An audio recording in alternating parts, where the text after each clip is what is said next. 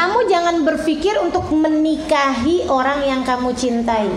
Akan tetapi berpikirlah dengan mencintai orang yang kamu menikah dengannya. Itu baru benar. Baru benar. Saya ulangi boleh? Jangan menikahi orang yang kamu cintai.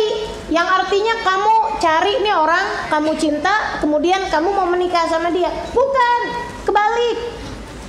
Kamu nggak usah punya rasa sama orang sampai kamu menikah.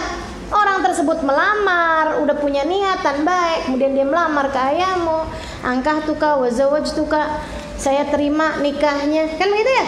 Udah tuh sah katanya orang-orang, kamu jadi istrinya. Kalau kamu udah jadi istrinya, silahkan cintai.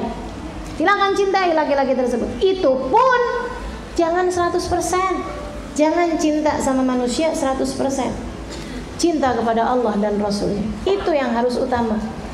Nanti kalau kamu cintai dia 100%, kamu hanya akan dibenturkan Allah dengan kekecewaan. Jangan.